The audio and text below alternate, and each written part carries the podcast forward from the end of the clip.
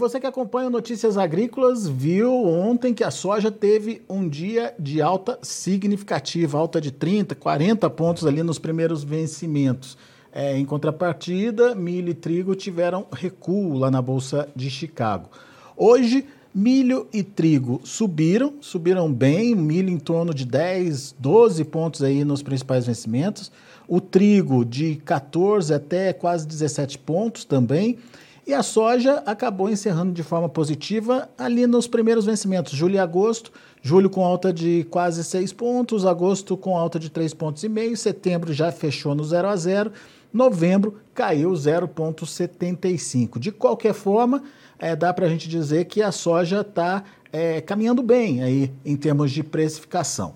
A gente vai lá para Curitiba, onde está o Marcos Araújo, analista da Greenvest, para nos ajudar a entender é, principalmente essa movimentação, a importância dessa alta é, lá em Chicago, principalmente para o produtor brasileiro, que viu a, a, sua formação de preços comprometida aí por conta do dólar, que caiu bastante essa semana.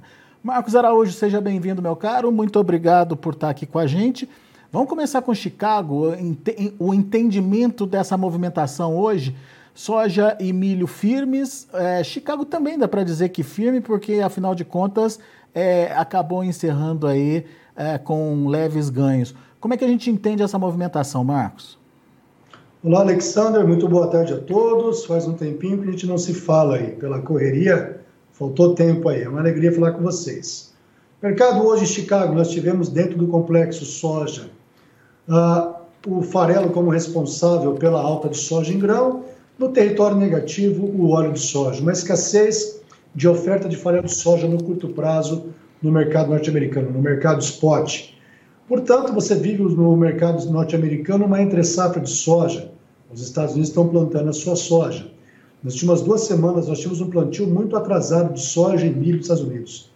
Nessas últimas duas semanas, Alexander, praticamente os americanos plantaram 33 milhões de hectares de soja e milho em duas semanas. Um, um ritmo gigantesco de rápido, né? Trazendo uh, o plantio dentro da média histórica de cinco anos. Para a próxima semana, segunda-feira, é feriado nos Estados Unidos, não haverá mercado em Chicago, também não haverá a divulgação dos relatórios do progresso de plantio. Serão divulgados os relatórios na terça-feira. Portanto, o mercado segue apreensivo, os Estados Unidos com baixos estoques de soja. Isso tudo aí também, a partir de junho agora, nós vamos viver plenamente o mercado climático nos Estados Unidos. Normalmente, o mercado climático ele ocorre na segunda quinzena de junho e na primeira semana de julho, as maiores volatilidades você tem nesse momento uma baixa demanda, baixo volume de negócios reportados por soja e embarque curto por parte da China, estou falando. Temos toda uma questão do Covid, lockdown na China, fazendo também que a China, nesse momento, tenha margens negativas no curto prazo e os chineses tomando uma estratégia de compra mais alongadas para fevereiro, março de 2023, Alexandre. Isso tudo é, é, traz uma, uma, um viés que a gente pode dizer é positivo para a soja, Marcos? Alexandre, nós vemos há um bom tempo falando dessa construção de um cenário global inflacionário de alimentos. Eu, eu acredito ainda que nós estamos longe do fim da solução da alta de preço para as commodities agrícolas. Nós temos vários movimentos globais, a exemplo da ONU, da FAO, para que tenhamos possíveis medidas de controle de inflação de alimentos, por exemplo, a ONU trabalhando junto à Rússia, à Ucrânia, para que a gente tenha um corredor de exportação.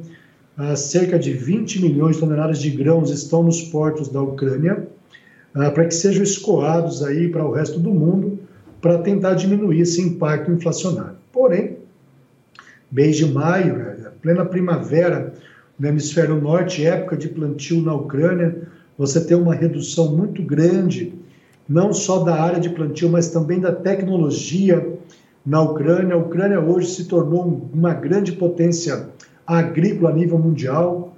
Alguns anos atrás, nós tínhamos apenas os Estados Unidos, a América do Norte, Estados Unidos e Canadá, na Segunda Guerra Mundial, como grande fornecedor de alimentos para a Europa e para o resto do mundo. Hoje nós temos Brasil, Argentina, Ucrânia e Rússia. Portanto, essa guerra entre a Rússia e a Ucrânia também afeta a questão do fornecimento de alimentos a nível mundial.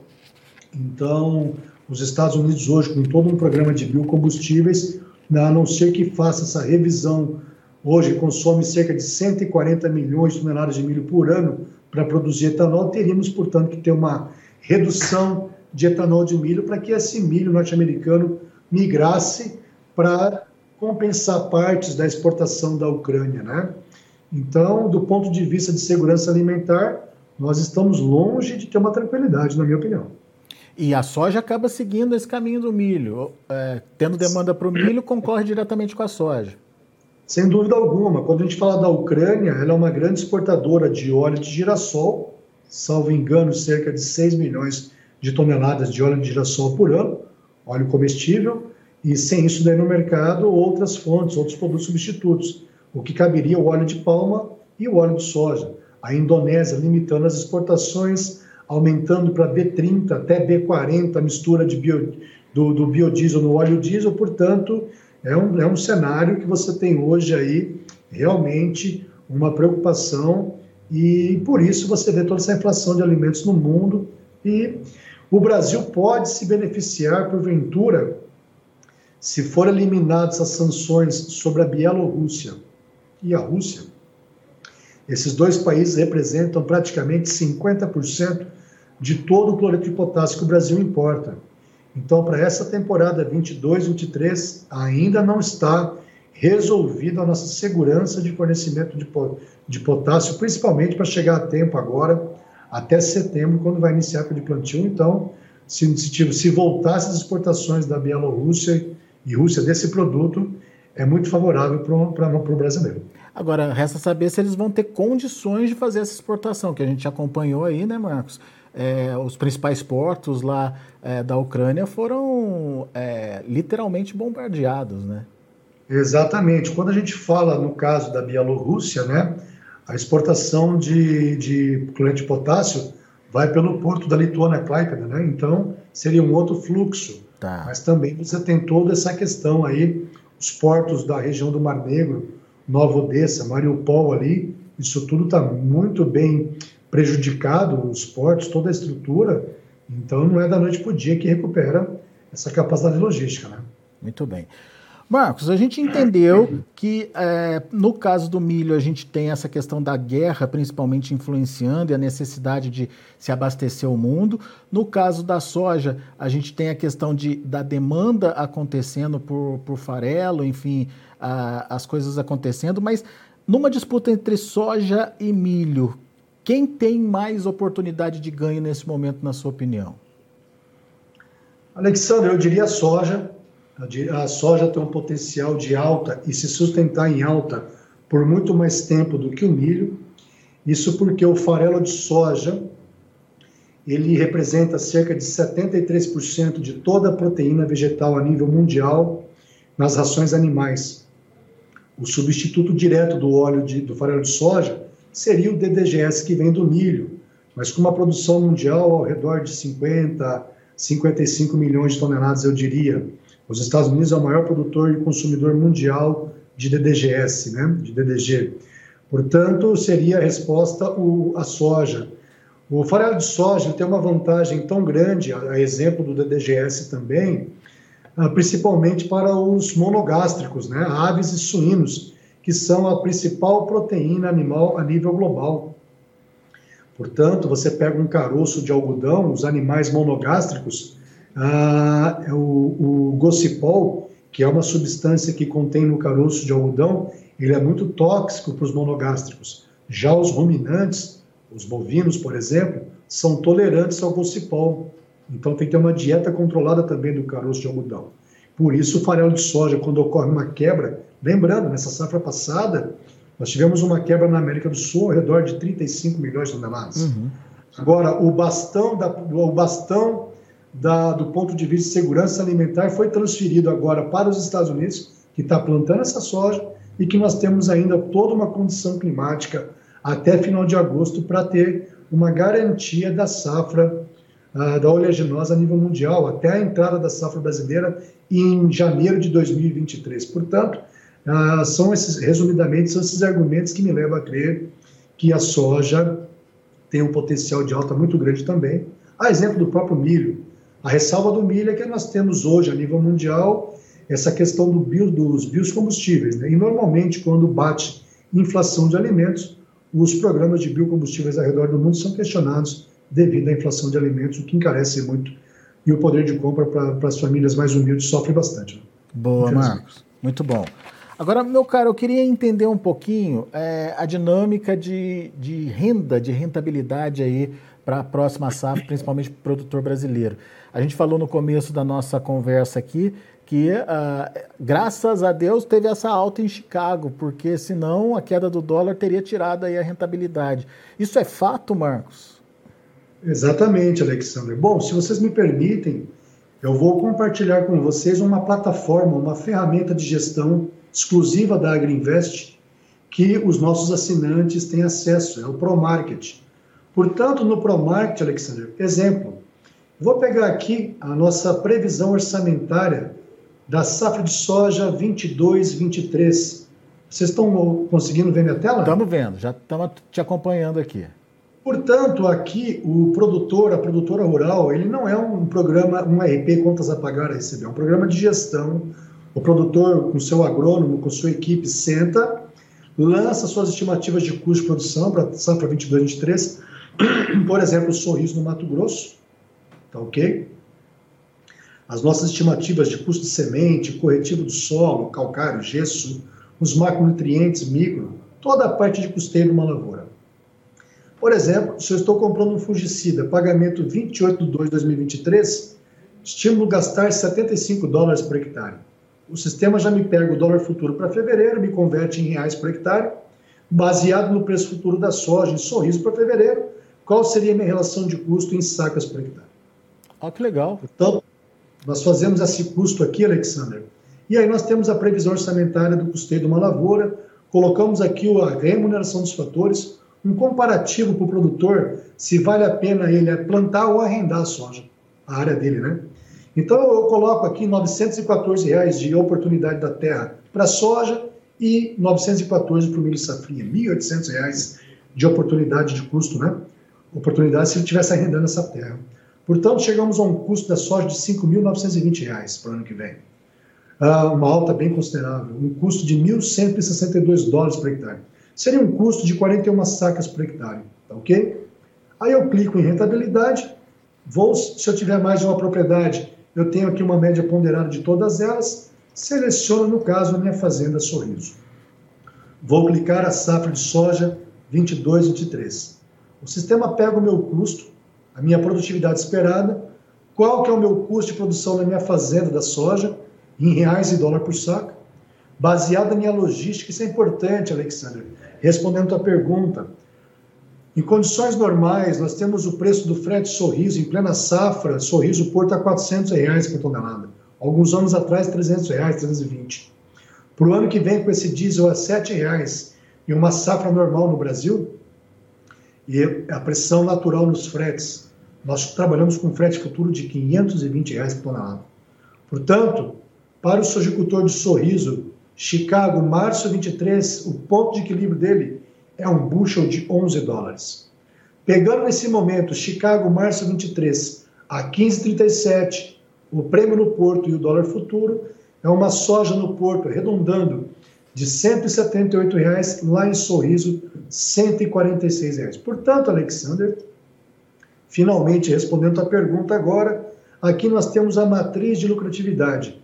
O sojicultor de sorriso, conforme a estimativa de custo, e essa logística colhendo 65 sacos por hectare, vendendo a soja 146, ele ofere um lucro para o ano que vem de R$ 3.613 por hectare.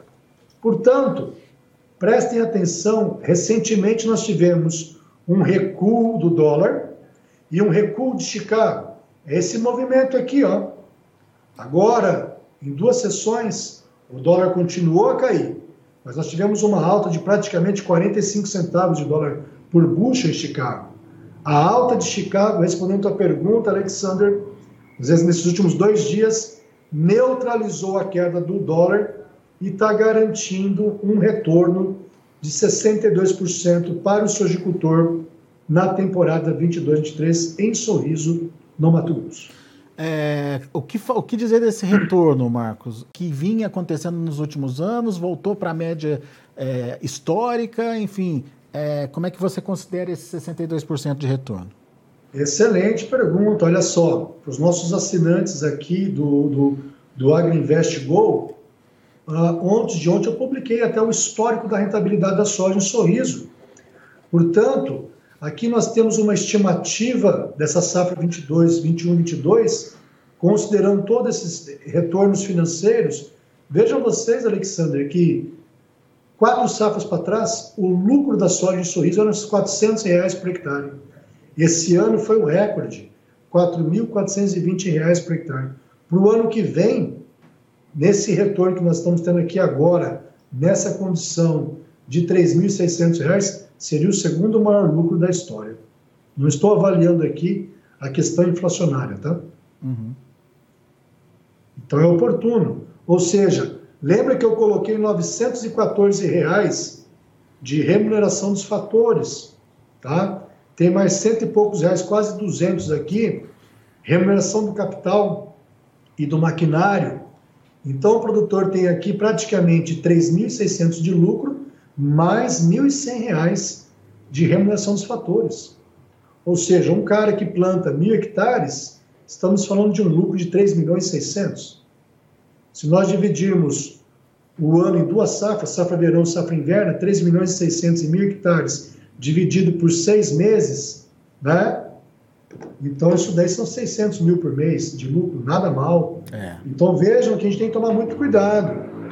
É, nós tivemos uma melhora significativa das contas brasileiras, uma expectativa da valorização do dólar, e isso, quando acontece, a exemplo das, da safra 2002, 2003, quando você planta, compra os insumos com dólar é, lá em cima e quando você colhe, o dólar caiu bastante, e essa, esse é um cenário quebrador para o sojicultor brasileiro. Sim, verdade. Agora, o que você estava é, mostrando para a gente é que se o dólar, se Chicago voltar a cair, se o dólar se mantiver ou até cair também, daí é complicado, então, Marcos. Exatamente, essa combinação que nós tivemos lá em março. Olha só, pessoal, nós tivemos um, em março o dólar a 4,60, né? essa combinação de queda de Chicago e dólar, olha o tanto que isso impacta na diminuição da rentabilidade do agricultor. Saiu de 69% para 43%. É muita coisa. É muita coisa. Ô, ô Marcos, já dá para fazer essa conta para o milho safrinha também, o milho de segunda safra, lá do ano que vem? Vamos lá, dá sim, ó. Eu vou clicar aqui no milho safrinha. Veja vocês, mudou de cor. Nós estamos projetando o milho safrinha 2023 um custo de R$ 4.882 por hectare. Portanto, colhendo 100 sacas por hectare, o ponto de equilíbrio do produtor de sorriso é um milho de praticamente 49 reais. Quando você faz a conta do preço de paridade de exportação para 2023 sobre Chicago setembro, o milho setembro em Chicago a 6,67 o bushel, o prêmio no Porto, 1 dólar e 9 centavos acima de Chicago. E olha só, Alexander, dólar futuro a 5,34. Hum. Se traduz no milho a 95 reais para setembro de 2023 em Sorriso a 64 reais a saca. Portanto, o sojicultor em Sorriso teria um lucro de R$ 1.500 por hectare. Portanto, Alexander, vamos fazer uma conta junto? Olha só. Eu vou abrir aqui a calculadora. Fazendo uma conta rápida, claro que aí nós temos que fazer a nossa parte como produtor rural e estamos ainda correndo risco climático. A grosso modo, um lucro de R$ 3.600 na soja por hectare, mais R$ 1.500 no milho safrinha. Portanto, estamos falando de um lucro na temporada 22-23 de R$ 5.100 por hectare aqui no Brasil. Uhum. Considerando um produtor no Mato Grosso de 1 mil hectares, um bom módulo rural empresarial para aquela região, seria um salário de 5 milhões e 100 mil no ano, dividido por 12 meses, estamos falando de 425 mil reais. Portanto, esses produtores deveriam olhar com carinho essas oportunidades, apesar de toda a expectativa de aumento de preço a nível Chicago, porém a expectativa é que o dólar caia mais para o ano que vem, mas esse é um ano de bom lucro para o produtor. Principalmente se você é um produtor rural, fez finame das suas máquinas, aquela parcela, por exemplo, de uma colheitadeira, se você pagasse 200 mil reais de parcela ano, com uma saca de soja de 90 reais, vamos lá, 200 mil reais de parcela de um maquinário qualquer, com uma soja de 90 reais a saca, você precisaria de 2.222 sacas. A mesma parcela, 200 mil reais ano, com uma soja para o ano que vem de 164 reais a saca, essa tua parcela cai para 1.229 sacas. Será que você, para 2023, não deveria pelo menos vender parte desse teu custeio em saca, teus finâmios, para você proteger essa relação menor sacas de soja? Nós acreditamos que sim e recomendamos a venda futura, principalmente visando essa baixa relação, aumentando o poder de compra do sojicultor. Mas daí ele precisa prestar atenção para fazer essa relação casada aí, né? Do, de, é, Exatamente. É, vender... Normalmente, quando você faz um finame de oito anos, as suas parcelas já são em reais uhum. ano, né? Uhum. Portanto, essa conta que eu fiz para vocês aqui era com uma soja 90 reais, de 2.200 sacas, ela cai para 1.200. É. É uma, é uma grande diferença aí, ou, ou melhor, é, é dinheiro que vai para o bolso no final das contas, né? Sobra para ele mil sacas de soja. É. Exatamente. Outra dica de ouro que eu vou deixar para vocês aqui. Portanto, quando você fizer uma conta, as grandes trades vão fazer essa conta do milho setembro 23.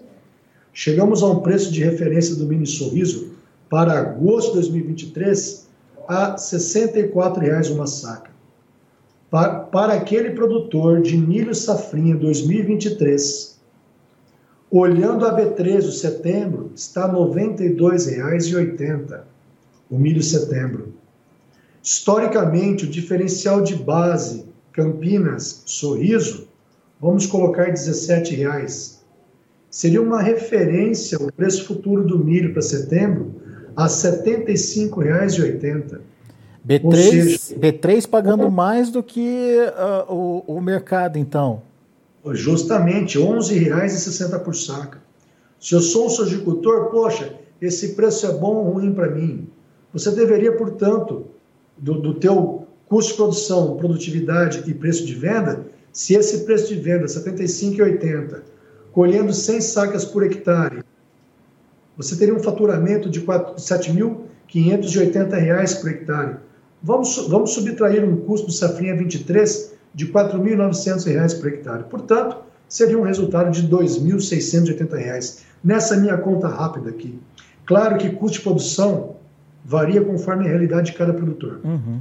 Nós aqui adotamos a metodologia do Matsunaga. E é importante separar as estações entre custo de produção e investimento.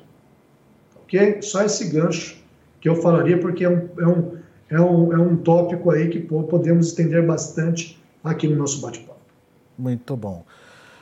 É isso, Marcos Araújo. A gente tem que entender então que a, as oportunidades vão aparecendo, mas o produtor precisa entender é, por onde andar também para poder abraçar essas oportunidades. Exatamente, Alexandre. Muitas, o produtor rural tem que cuidar do excesso de informações. Meus parabéns aí pela tua indicação de prêmio esse ano aí pelo trabalho que toda a equipe da, do Notícias Agrícolas vem desenvolvendo. Mas, infelizmente, várias outras mídias aqui no Brasil agem de uma forma incompetente, uh, trazendo informações inúteis para o agronegócio brasileiro, que acaba contaminando os nossos produtores e muitas vezes no mercado de alta, que nós chamamos de rally, são as melhores oportunidades para o produtor e a produtora garantir o retorno financeiro da atividade mas infelizmente é nesse momento que várias pessoas dizem o contrário, que não é momento de venda.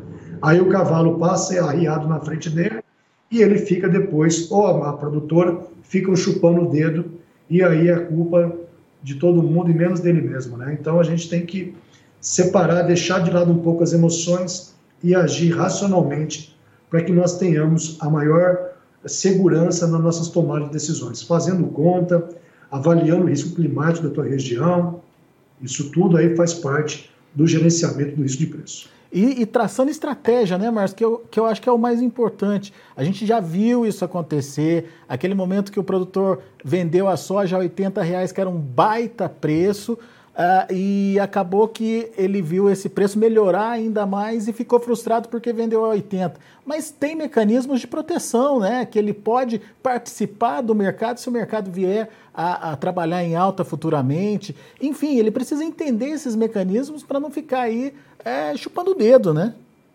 Exatamente. O produtor brasileiro, infelizmente, a grande maioria é rezador, não é trader, né? O pessoal aí fica no achômetro. Eu acho que a soja sobe, eu acho que o algodão sobe ou cai, eu acho que o milho cai. Não dá mais para nós, em, em, não dá mais hoje, a atividade agropecuária não está comportando mais esse achismo. Então você vê pessoas que não estão se dedicando nessa gestão da comercialização está ficando para trás e alguns sendo forçados a sair da atividade. Muito bem. Aula aqui para gente, é, abrindo inclusive é, material que é da, do dia a dia dele, do, do, do negócio dele, para mostrar para você que tem sim é, oportunidade, tem como fazer a coisa bem feita, né, Marcos? Isso que eu acho que é o mais importante. É, trazer tudo, todas as informações ali na ponta do lápis, entender o que pode acontecer, fazer simulações e participar do melhor momento. Eu acho que isso é a, a principal mensagem aí uh, desse nosso bate-papo. Isso aí, obrigado aí pela oportunidade também. Espero estar contribuindo ou fazendo provocações para quem está nos vendo aí, para que a gente saia dessa zona de conforto Vamos investir tempo na comercialização, porque realmente temos grandes oportunidades de melhoria ah, para melhorar a nossa eficiência financeira na atividade agropecuária. Boa. Obrigado, Marcos. Volte sempre, meu amigo. Valeu, gente. Bom final de semana a todos. Bons negócios. Valeu. Tá aí Marcos Araújo, direto lá de Curitiba, no Paraná, direto da Agriinvest, aqui com a gente. Você viu aí as contas feitas. Ah, Marcos Araújo trouxe tudo na ponta do lápis. É, informando a você das oportunidades de negócio que estão aparecendo aí. Vamos aos preços, vamos ver como fechar as negociações lá na Bolsa de Chicago, de olho na tela. A gente tem o julho fechando a 17 dólares e 32 centos por bushel. Julho subiu, seis, quase 6 pontos de alta. Desculpe. Agosto, 16 dólares e 63 centos por bushel, 3,5 de elevação. Setembro, 15 dólares e 84 centos por bushel, ficou no 0 a 0. Novembro caiu 0,75 a 15 dólares e 44 centos por bushel. Vamos ver o milho. Para julho, 7 dólares e 77 centos por bushel, 12 pontos mais 25 de alta. Setembro, 7 dólares e 44 centos por bushel, 10,75 de alta. Dezembro, 7 dólares e 30 centos por bushel, subindo 11 pontos mais 25. E o março de 2023, 7 dólares e 33 centos por bushel, 11 pontos de elevação. São os números do milho. Vamos para o trigo. Para setembro, 11 dólares e 66 centos por bushel, 14 pontos mais 25.